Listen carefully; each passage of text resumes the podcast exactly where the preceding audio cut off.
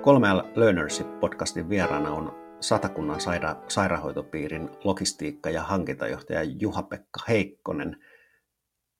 JPS olet työskennellyt logistiikan eri tehtävissä niin yksityisellä kuin nyt sitten julkishallinnon puolella ja, ja olet logistikko, joka on paneutunut myös liinisaloihin, niin miten sä tarkentaisit tai korjaisit tätä edellä olevaa esittelyä? Kiitos Janne ensinnäkin kutsusta ja mahdollisuudesta, että sain, sain tulla sun vieraaksi tähän podcastiin ja kiitos myös tuosta kattavasta esittelystä. Sen verran oikeastaan, oikeastaan tuohon lisäisin, että tosiaan työskentelen täällä Satakunnassa ja niin kuin mainitsit, niin Satakunnan sairaanhoitopiirissä ja Satakunnan sairaanhoitopiirihän tänä päivänä on brändi nimeltään Sata Sairaala. Ja tarkemmin ottaen työskentelen tuolla Sata Sairaalan logistiikka- ja hankintakeskuksessa. Ja käytännössä logistiikka-hankintakeskus vastaa täällä Satakunnan alueella terveydenhuollon toimitusketjun hallinnasta. Eli me on oikeastaan vaikka tuossa nimikkeessäkin vielä tuo logistiikka ja hankinta esiintyy, niin pyritty pääsemään noista tai tuosta terminologiasta eroon ja mieluummin puhutaan, puhutaan nykyisin vaan siitä toimitusketjun hallinnasta. Ja tosiaan meillä ihan sata sairaalan tasolla ja sitten myös tuolla logistiikka- ja hankintakeskuksen organisaation tasolla, niin tämä Lean on semmoinen ää, johtava metodologia nykyisin, minkä, minkä kautta tuota meidän toimintaa kehitetään ja ylipäätään viedään eteenpäin. Se on oikeastaan tuolla logistiikka-hankintakeskuksessa sitten ollut jo, ollut jo vähän pitempään, mitä, mitä sata sairaalan organisaatiossa ja se on edelleen tänä päivänä semmoinen meidän, meidän johtava metodologia, mikä, mikä meidän toimintaa pitkälti ohjaa. Jos sen verran palataan tuohon sun taustaan, niin miten sä päädyit nykyiseen tähän sun tehtävään? No joo, se on siinä mielessä mielenkiintoinen. Mä oon yrittäjä perheestä ja isä on pitkän linjan yrittäjä ja aikana sitten joskus ihan, ihan semmoisena nassikkana, niin on ollut tuolla kesät aina lihajalostamon pakkaamossa sitten laittamassa jauhelihaa pakettiin. Ja sitten Jaa. sitä kautta sitten joskus ajauduin sitten äh, muualle sitten kesätöihin logistiikan alalle jonka kautta sitten herätys, heräs ajatus lähteä sitten opiskelemaan ja sitten oikeastaan jo siinä opiskelun aikana, aikana sitten niin menin ensimmäistä kertaa logistiikan esimiestehtäviin tuonne Kesprolle, josta sitten, sitten ajauduin tuonne kemian teollisuuteen, jossa sitten olin semmoisen muistaakseni vajaan kuusi vuotta. Ja sitten sieltä sieltä sitten lopulta sitten tänne julkiselle sektorille ja sairaanhoitopiiriin ensin logistiikkapäälliköksi ja sitten myöhemmin logistiikka- ja hankintajohtajaksi. Kyllä. Miten, jos sä vertaat sairaanhoitopiirin logistiikkaa, niin miten sä näet, vertaat tätä sun taustaa tuonne yksityispuolelle logistiikalle, niin onko siellä eroja tai, tai niin kuin poikkeuksia mitä täytyy huomioida, niin miten sä kuvaisit tätä, tätä puolta? No sanotaan näin, että varmaan se paikka, missä mä aikaisemmin työskentelin että nykyistä, nykyistä työnantajaa, niin se on varmaan vertailukohtainen huono siinä mielessä, että se oli tämmöinen noin sadan henkilön PK-yritys, ja siellä oli tietysti se logistiikka oli sillä tavalla ihan eri kokousta, mitä se sitten, sitten on tämmöisessä sairaanhoitopiirikonsernissa.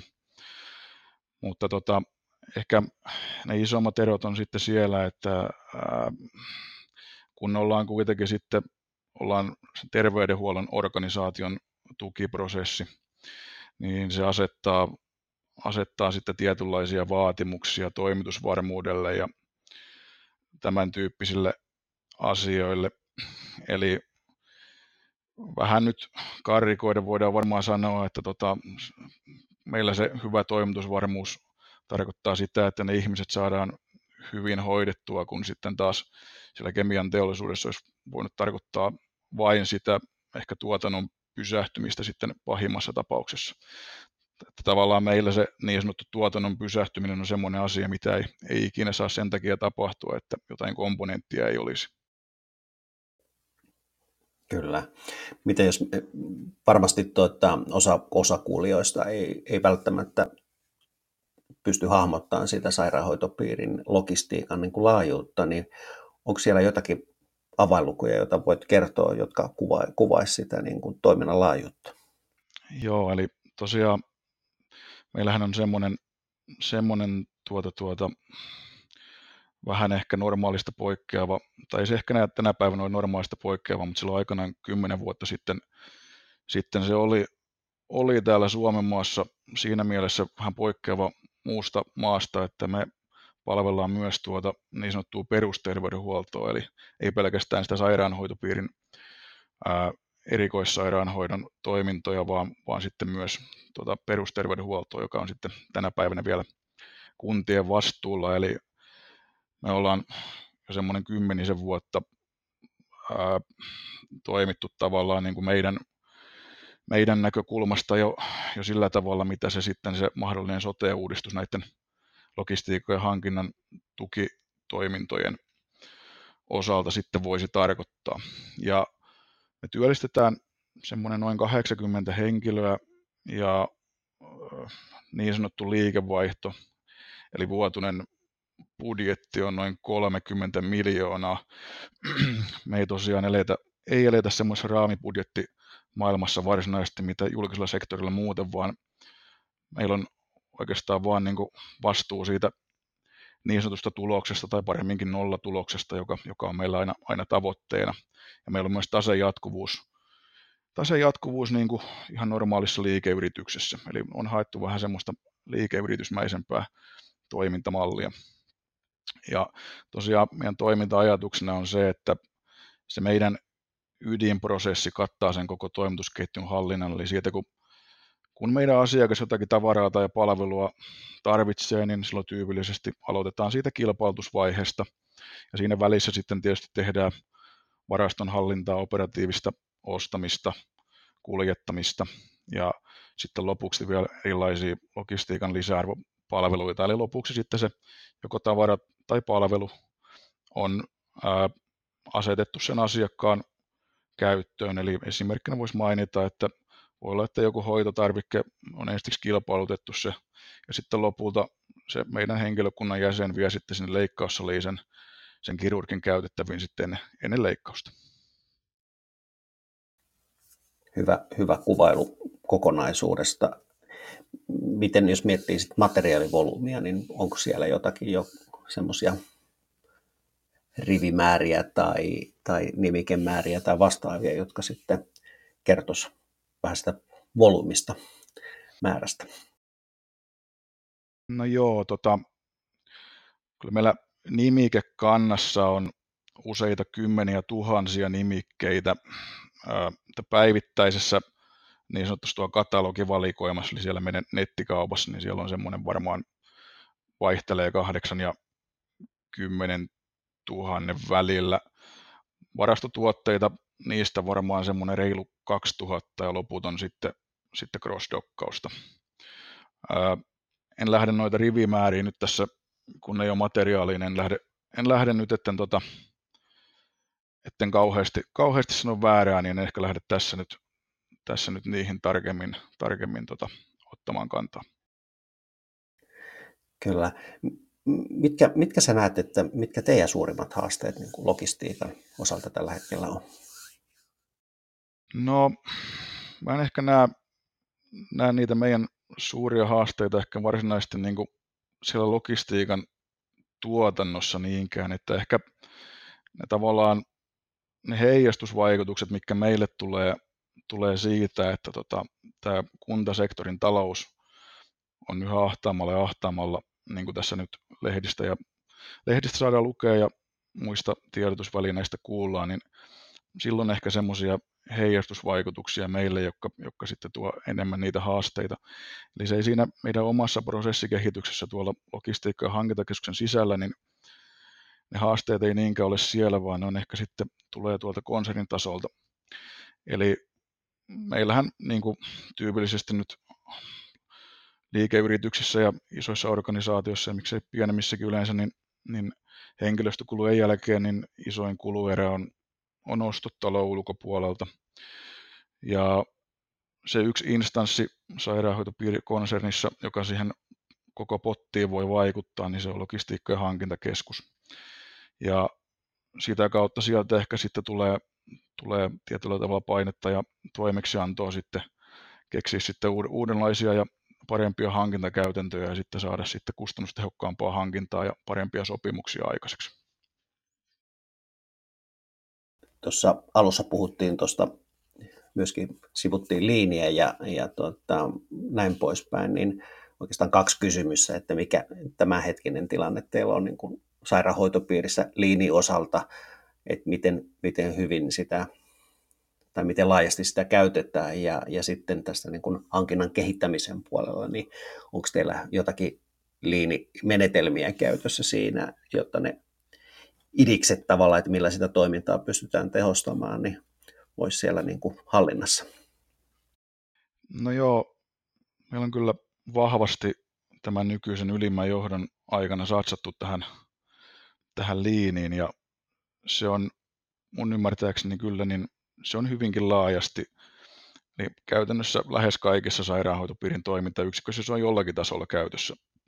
Siinä on varmaan aika isoja eroja sitten, että miten sitä sinne on, on käytännössä jalkautettu, mutta uskaltaisin sanoa, että varmaan tämän jatkuvan parantamisen taulu nyt lähes joka yksiköstä tänä päivänä, päivänä löytyy. Ja ehkä se iso juttu on siinä, että musta ainakin tuntuu, että sitä myös sitä hoitohenkilökuntaa niin on saatu, sitä ajatusta on saatu myytyä sinne ja se näkyy meille päin sillä tavalla, että silloin kun tullaan niihin prosessirajapintoihin meidän ja heidän välillä, niin heillä on noin keskimäärin nykyisin paljon parempi ymmärrys siitä, että miksi sitä prosessikehittämistä tehdään ja, ja, ja mi, mi, mitä sillä niin kuin haetaan, haetaan ja aika helposti se sieltä myös hoitohenkilökunnan suusta se, se liinaus tänä päivänä tulee.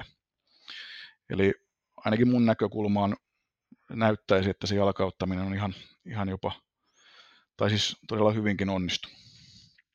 Öö, no siihen toiseen kysymykseen, niin, niin me on kyllä, kyllä monellakin tavalla tota, tota liiniä, liiniä tuotu tuohon hankintatoimen kehittämiseen. Varmaan ne ihan yksinkertaisemmat esimerkit tulee tuolta tota Kanban tyyppisestä ohjauksesta, eli meillä tietysti toi hankintalaki tuo omat erityis, erityispiirteensä noihin kilpailutuksiin ja sitä kautta se on aika, aika monivaiheinen prosessi ja siinä on aika paljon, aika paljon erilaista sitten, sitten muistettavaa. Ja siinä silloin aikanaan, kun näitä ensimmäisiä prosessikuvia siitä on tehty, sitä hukkaa sieltä lähdetty hakemaan, niin silloin sieltä vielä, vielä varmaan löytyykin tämmöisiä niin kuin, tavallaan isompia tehottomuuksia, ne sieltä on otettu tänä päivän pois, mutta ää,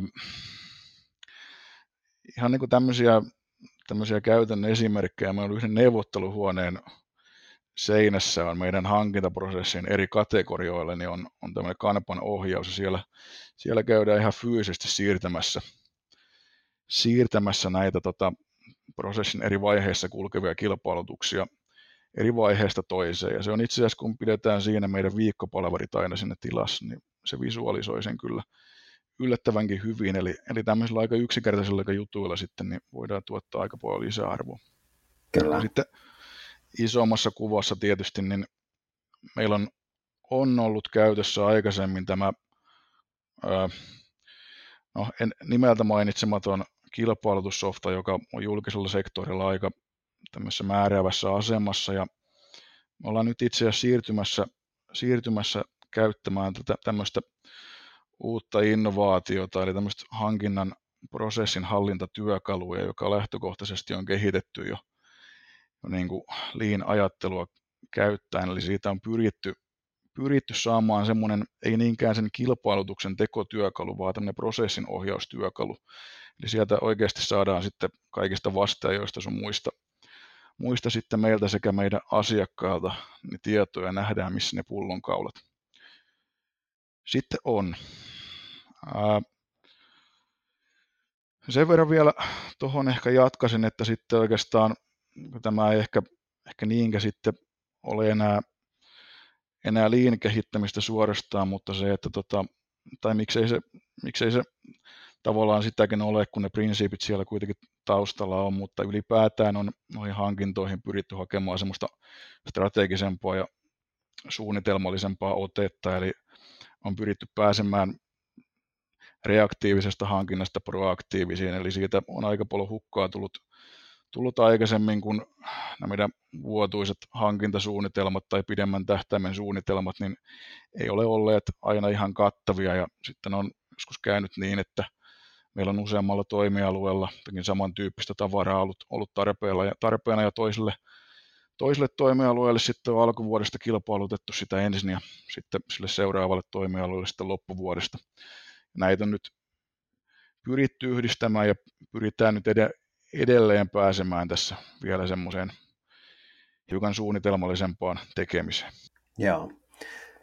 Sä kerroit tuossa alussa, että siinä logistiikassa on noin 80 henkeä kaiken kaikkiaan töissä, niin eh, minkälainen tiimi sulla on johdettavana? Öö, no mulla on siinä mun suorassa alaisuudessa on siinä on neljä toimintayksikön esimiestä sekä sitten hankintapäällikkö, joka toimii sitten mun varahenkilönä sekä sitten yksi logistiikkasuunnittelija. He on mun suoria alaisia ja tekee sitten sitä operatiivista johtamista. Kyllä.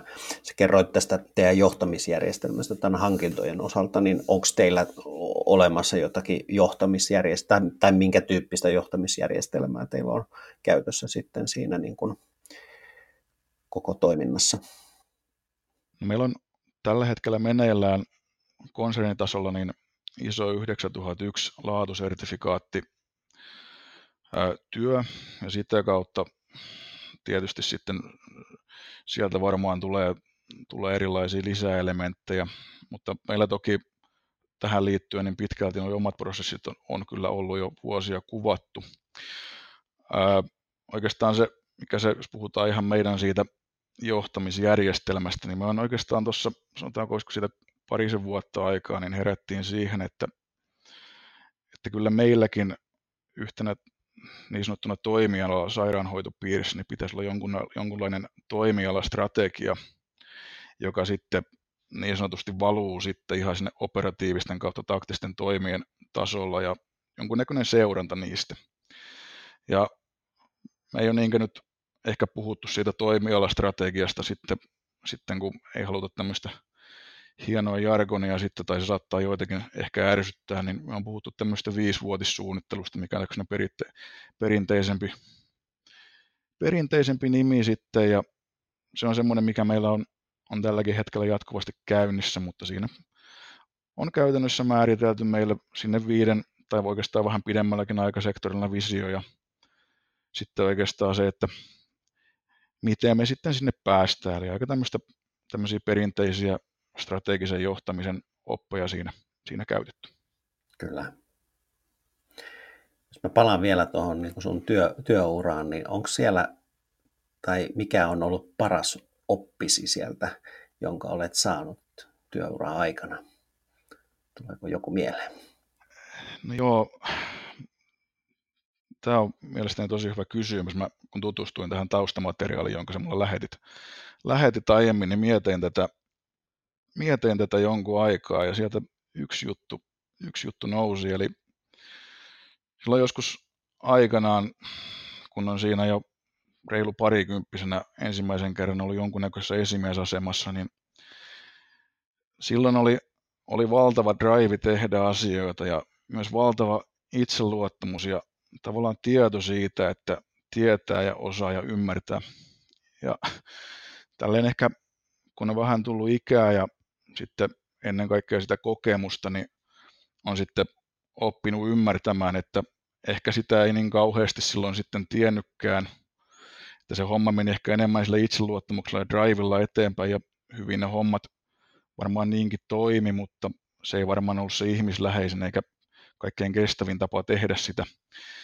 Eli varmaan se paras oppi mulle on ollut se, että nykyisin mä uskallan sanoa, että mä tiedän, että mä en tiedä. Eli mun mielestä se on fiksun ihmisen ylipäätään ja hyvä johtajan merkki, että hän uskaltaa kyseenalaistaa sitä omaa tietämystä, niitä omia mielipiteitä ja sitten myös punnita niitä omia päätöksiään sitten ja sparrata niitä sitten sen oman tiiminsä, tiiminsä kesken. Ja pitää olla sen verran sitä itseluottamusta, että se kestää sitten myös sen, että ihmiset on eri mieltä ja pitää osata niistä, niistä ja siitä sparrauksesta sitten ottaa se, ottaa se hyvä, mitä sieltä otettavissa on. Tämä on varmaan semmoinen yksittäinen, yksittäinen tärkeä, mikä, minkä on tässä työuran aikana oppinut.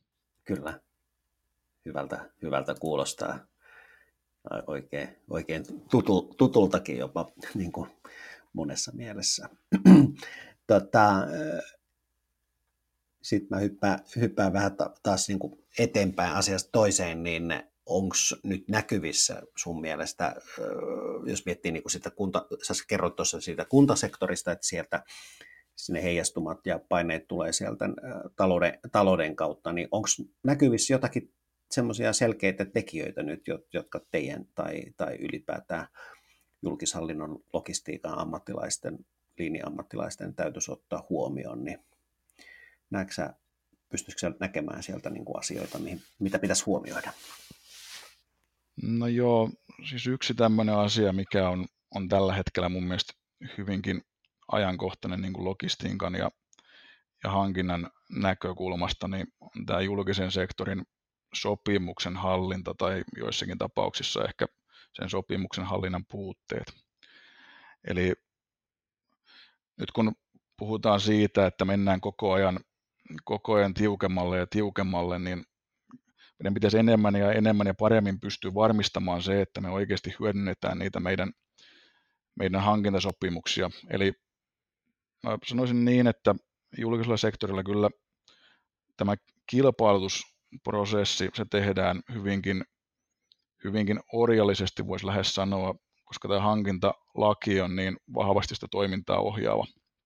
Mutta sitten se, mikä monessa kohtaa tuntuu unohtuvan, on se, että ää, sit sen, sen jälkeen, kun, kun tämä kilpailutus on tehty, niin senhän jälkeen vasta oikeasti, kun alkaa se operatiivinen ostaminen, eli sopimuksen käyttö, niin silloin se raha vaihtaa sitä omistajaa.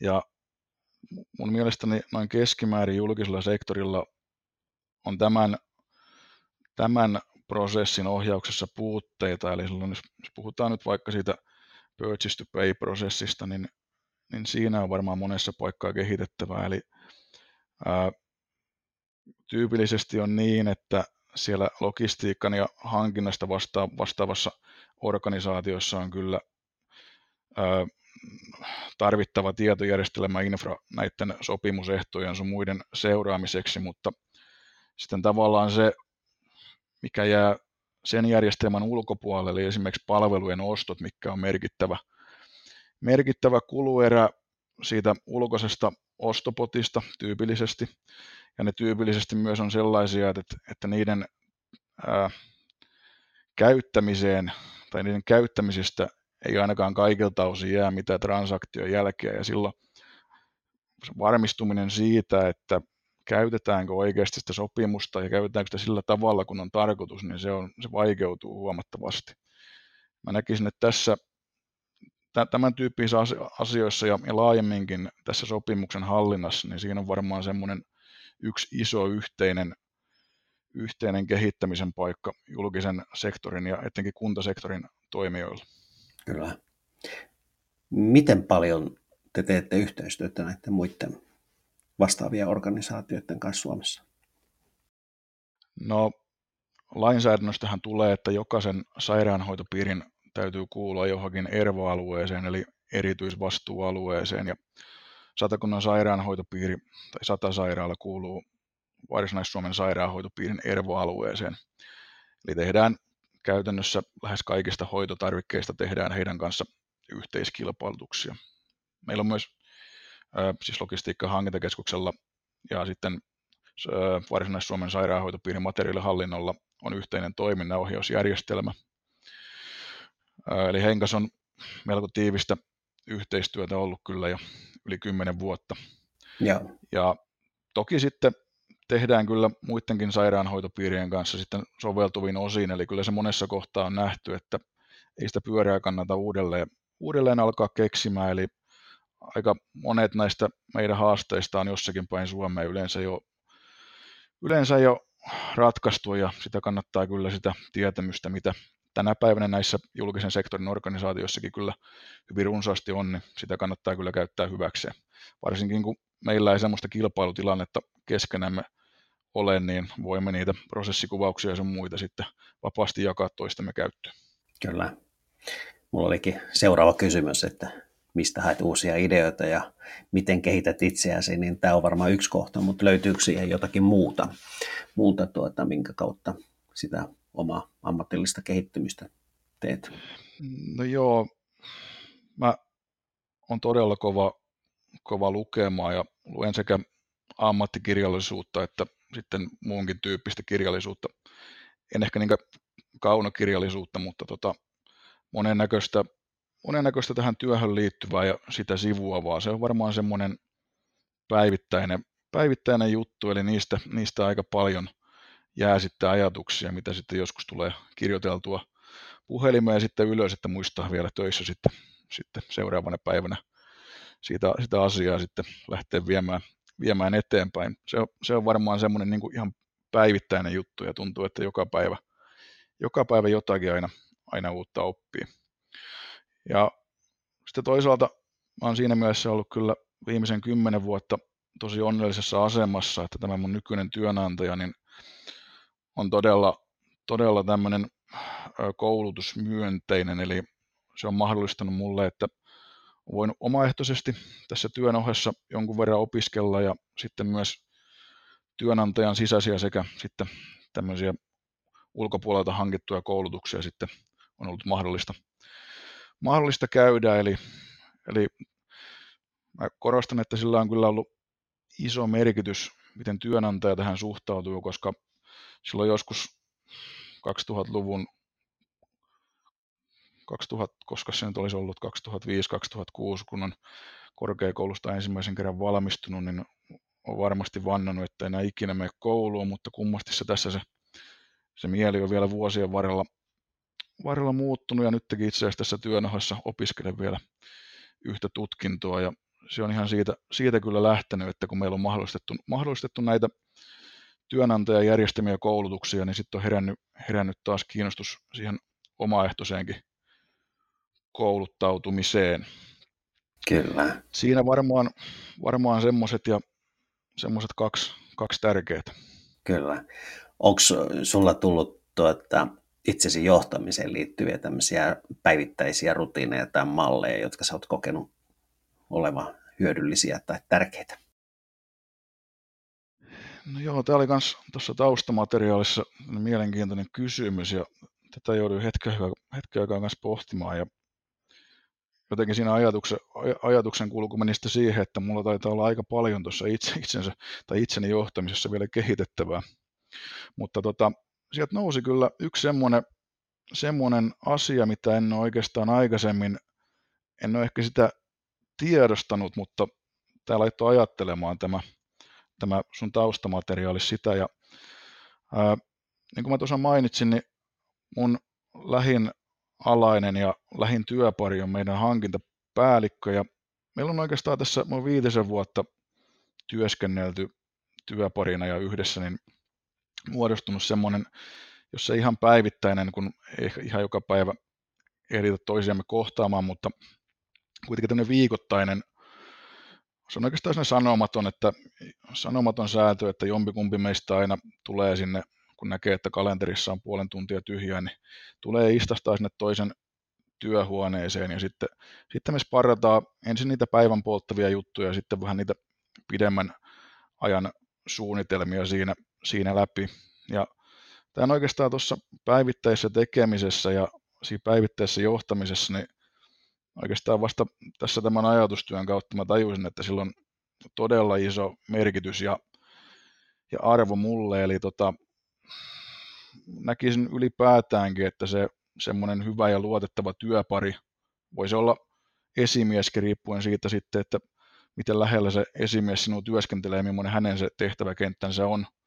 Oma esimieheni on, on sen, verran, sen verran kiireinen ja niin, sitten, sitten istuu musta sen verran kaukana, että ihan päivittäin nähdä, mutta tota, häneltäkin toki kyllä, kyllä tukea, tukea saan tarvittaessa, mutta tässä niin päivittäisessä työssä niin on kokenut, että tämä on aika iso voimavara ja tärkeä nämä meidän tämmöiset yhteiset sparraushetket, mitä, mitä tosiaan sen meidän hankintapalvelun kanssa tehdään.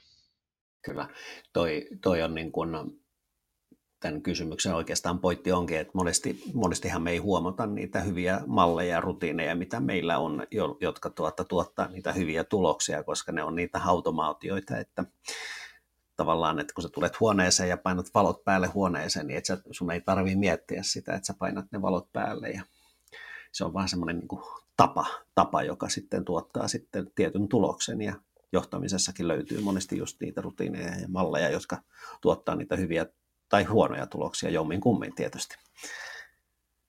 Tota, Onko logistiikkaan, liiniin tai johtamiseen liittyviä niin kuin blogeja, podcasteja, kirjoja, teknologiaa, mitä sä suosittelisit kuuntelijoille ja jos niin miksi?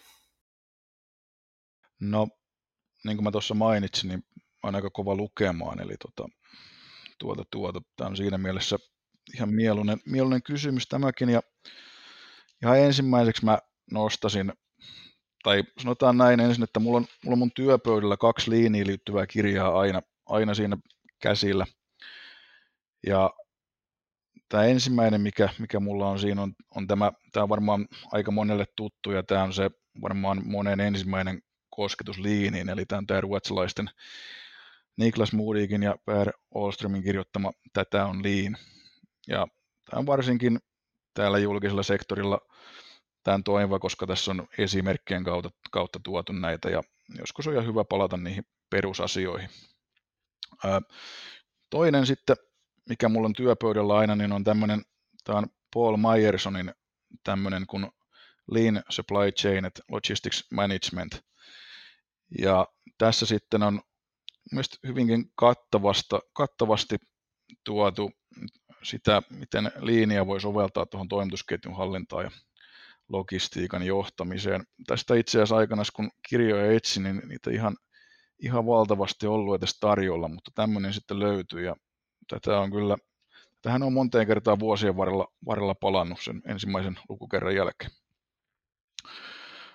Öö, no sitten nostasin vielä, vielä sitten tämmöisen tota, kolmen kirjan sarjan, joka mun silmissä näyttäytyy vähän niin kuin trilogiana, vaikka tota, nämä kaikki kolme kirjaa on täysin eri, täysin eri tekijöiden ja toisistaan riippumatta kirjoittamia ja tekemiä. Eli tälleen suomalaisena, niin mua on aina jollakin tavalla kiinnostunut toi, toi Nokian menestystarina ja, ja ylipäätään sitten se se, se, se, tota, se niin sanottu nousu ja tuho ja mitkä syyt siihen sitten johti. Ja ää, sen niin sanotun trilogian ensimmäinen osana, niin tämä Jorma Ollilan mahdoton menestys. Jorma Ollila itse sinällään on, tai tuntuu olevan tämmöinen aika ristiriitainen henkilö, mutta siinä kuitenkin kerrotaan mun mielestä melko hyvien kattavasti näistä Nokian kulta-ajoista ja niistä myös ajoista ennen sitä. Ja siinä on myös osuus siitä, kun tämä Nokian, Nokian ö, maailmanlaajuinen toimitusketju, sen prosessit aikanaan, aikanaan liinattiin. Se on, se on ihan mielenkiintoinen myös, myös liin-ihmisille. Ö, siihen sitten jatkona, niin sitten muista kirjan kirjoittajaa, mutta sitten on näistä Steven Ilopin toimitusjohtajan vuodesta kirjoitettu tämmöinen kirja kuin Operaatio ILOP. Ja siinä sitten kerrotaan sitten siitä, että oliko tämä Steven Ilop sitten Microsoftin Trojan hevonen, jonka Microsoft oli, oli tänne lähettänyt, vai mitkä oli ne syyt, jotka johti siihen, että se Nokian matkapuhelinliiketoiminta sitten lopulta myytiin sinne Microsoftille. Ja sitten ihan hiljattain vielä tässä, tässä nyt taitaa olla tänä vuonna jopa tämä kirja julkaistu, niin on sitten toi Risto Siilasmaan Paranoidi optimisti, joka on ehkä sitten, joka sitten täydentää sen trilogian, eli siinä Sitten puhutaan tästä Risto Siilasmaan ajasta Nokian hallituksen puheenjohtajana ja, ja niistä neuvotteluista, joita sitten käytiin, käytiin tämän Nokian matkapuhelintoiminnan myymisestä Microsoftille. Ja tässä semmoisille, jotka on strategisesta johtamisesta kiinnostuneita, niin mun mielestä on äärettömän mielenkiintoisia kohtia tuosta skenaariosuunnittelusta, eli käytännössä siitä, millaisia skenaarioita he, he silloin loi ennen kuin he meni Steven Palmerin ja kumppaneiden kanssa sinne Microsoftille sitten, sitten neuvottelemaan siitä matkapuhelintoiminnan myymisestä. Kyllä. Se on se skenaariotyöskentely, niin Siilasmaan kirja oli kyllä, kun luin sen, niin kolahti myös itselle kovasti. Kovasti sitten, että miten sitä skenaariotyötä kannattaa tehdä ja viedä eteenpäin. Ja siitä on apua, apua kyllä ihan arkisessa puurtamisessakin, kun mietitään eri vaihtoehtoja ja toi semmoisen jäsennellyn tavan, tavan tehdä sitä ainakin omalle, omalle osalle. Tota, jos sä voisit kysyä logistiikasta, liinistä tai johtamisesta, niin keneltä tahansa, mitä tahansa, niin mitä sä kysyisit ja keneltä?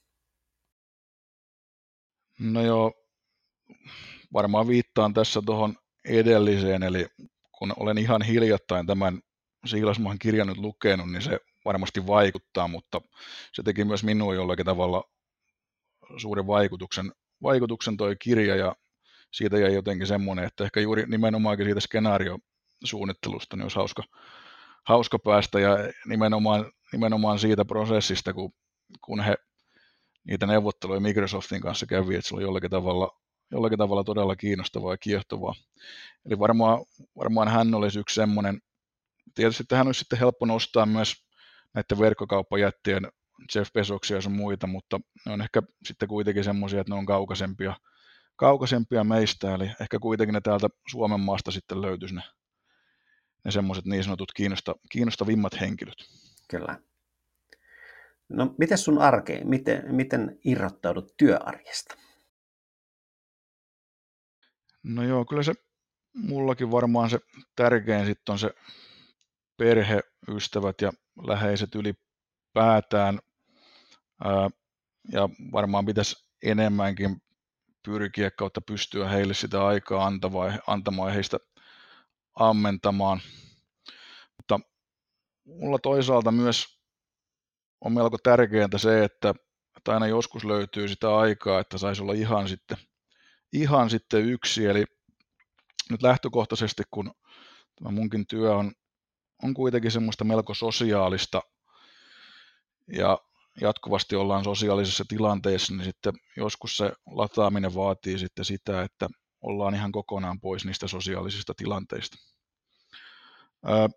No sitten, kun tämä ihan päivittäin, ehkä nyt ihan joka päivä, mutta lähes joka päivä, niin kyllä harrastaa jotakin urheilu, urheilua, eli se on varmaan toinen hyvin tyypillinen juttu myös, eli se on kyllä semmoisen stressin nollaajana, niin se on aivan korvaamaton, korvaamaton juttu, ja siitä sain kyllä tuossa ihan käytännön esimerkkejäkin, että, että miten korvaamaton se on, koska tuossa hiljattain kärsin kohtuullisen pahasta ylikunnosta. Ja en päässyt oikeastaan lainkaan silloin harrastamaan mitään urheilua ja sen huomasi kyllä aika nopeasti, että silloin oli, oli töissäkin kyllä stressaantuneempi, eikä ehkä välttämättä ihan niin tehokaskaan, kun, kun ei päässyt sitten sitä päätään, päätään sitten tyhjentämään sillä tutulla tavalla. Eli siinäkin on ehkä sitten se kääntöpuoli kuitenkin siinä, että liialla urheilulla ei saa sitten liikaa pyrkiä sitä stressiä korjaamaan, vaan täytyy tunnistaa se, että missä ne menee sitten ne yksilöhenkilökohtaiset rajat. Kyllä. Ja sitten kolmantena vielä, niin pari-kolme kertaa vuodessa, niin mä pyrin lähtemään johonkin todella, todella kauas pois, eli ja pitkälti tälleen reppureissu tyylisesti, eli niin silloin on semmoinen niin sanottu todellinen vapauden tuntu, kun on tuolla jossakin todella kaukana, niin, niin kaukana, että ei, ei oikein enää wifi-yhteydet pelaa ja näin poispäin, niin silloin on, on semmoisia hetkiä, että silloin ihan oikeasti sitten, sitten se pää lepää ja, ja tota, sieltä kun tulee, niin sitten on aina, aina virtaa sitten ihan eri tavalla lähteä, lähteä sitten, kun on saanut hienoja kokemuksia ja hienoja maisia, niin lähteä taas sitä päivittäistä puurtamista tekemään. Kyllä. Mistä, sä, mistä tuota, sun ajatuksista ja, ja muusta niin saa parhaiten lisätietoa? No, mä en ole mitenkään erityisen aktiivinen tuolla sosiaalisessa mediassa, mutta tietysti satasairaala.fi, sieltä löytyy, löytyy meistä tietoa ja sitä satasairaala-konsernista myös, käykää siellä katsomassa ja sitten laittakaa ihmeessä LinkedInissä verkostoitumispyyntöä tulemaan. Verkosto ei voi koskaan olla, koskaan olla riittävän iso, eli, eli rohkeasti vaan, jos on jotakin ajatusten vaihtoa tai, tai muuta semmoista, niin pistäkää ihmeessä, pistäkää ihmeessä verkostoitum, verkostoitumiskutsua tulemaan. Kyllä. Kiitos mielenkiintoisesta ja antoisesta haastattelusta Juha-Pekka Heikkonen. Kiitos.